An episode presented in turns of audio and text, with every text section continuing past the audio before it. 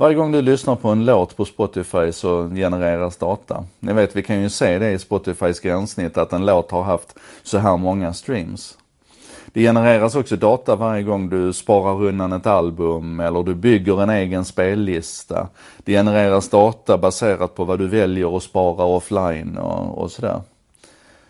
Data baserat på vilka artister du väljer att följa och, och alltså det här är en massiv datamaskin.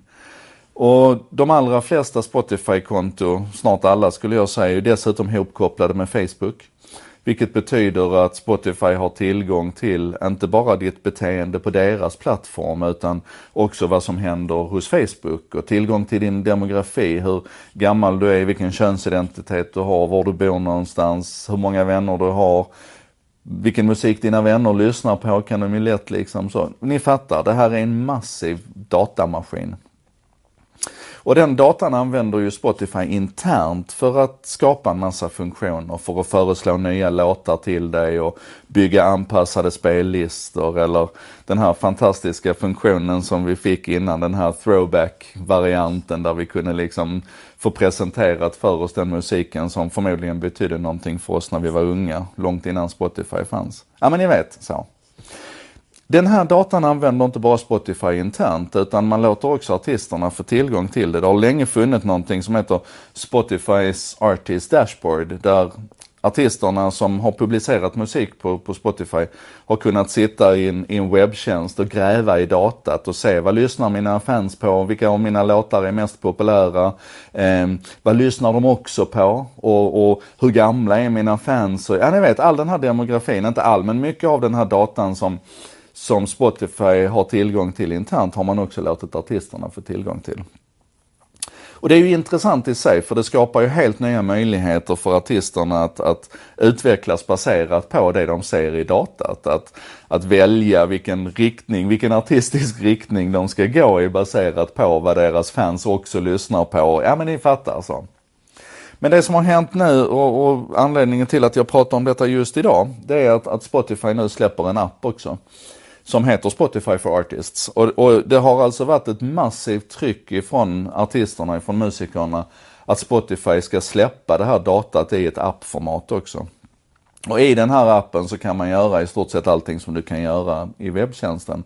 Plus att du kan titta på realtidsdata. Alltså när en artist släpper ett nytt album eller en, en ny samling låtar så kan man under en vecka från det släppet, alltså den närmaste veckan från släppet, så kan man titta på realtidsdata. Alltså hur många lyssnar på den här låten just nu och få fram grafer i realtid och så vidare. Och jag kan tänka mig att det där är lite grann som knark för en musiker att liksom, att, att i, i realtid kunna följa hur tas mitt material emot, vem lyssnar på det, hur länge lyssnar de på det, hur många gånger lyssnar de om på de här låtarna och så.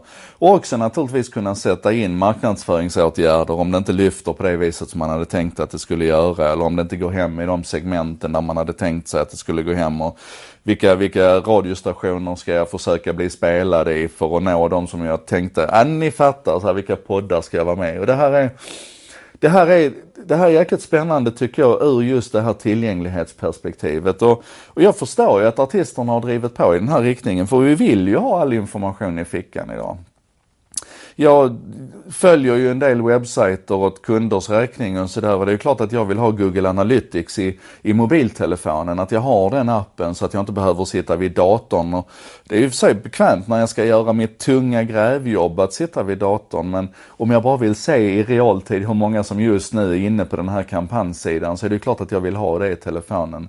Det är samma sak med, med AdWords och med, med Facebook-annonser och sådär. Det är klart att jag vill ha tillgång till den informationen direkt i, i mobiltelefonen. Och jag, jag, tror att vi kanske inte, jag tror att vi kanske inte riktigt i alla läge förstår hur viktigt det är med den här tillgången och, och hur kravbilden ser ut idag. För att många företag tror ju fortfarande så att, ja men mina kunder benchmarkar och mäter mig mot, mot mina konkurrenter inom samma segment. Men det är inte alls sant, utan dina kunder idag de mäter dig och, och, och försöker avgöra hur bra du är jämfört med allt annat de upplever. Så att om, om jag till exempel då har, om jag är en artist och, och jag har haft tillgång till eh, Ehm, Google Analytics i mobiltelefonen, Google AdWords i mobiltelefonen och en massa andra tjänster i mobiltelefonen. Så har det ju skapat en förväntansbild på mig att, att när Spotify då har, har en, en datatjänst som jag kommer åt i datorn så är det fullständigt självklart att den ska finnas i mobiltelefonen också. Det hjälper liksom inte att den, att den är en bättre webbtjänst än, än vad, vad du har på Pandora eller vad du har på på, eh, på någon av de andra musiktjänsterna utan jag mäts liksom mot, ja men ni fattar. Jag blev, nu blev jag svamlig på slutet här men det är för att jag tänker samtidigt som jag pratar. För det här är superintressant och någonting som vi inte tänker tillräckligt mycket på.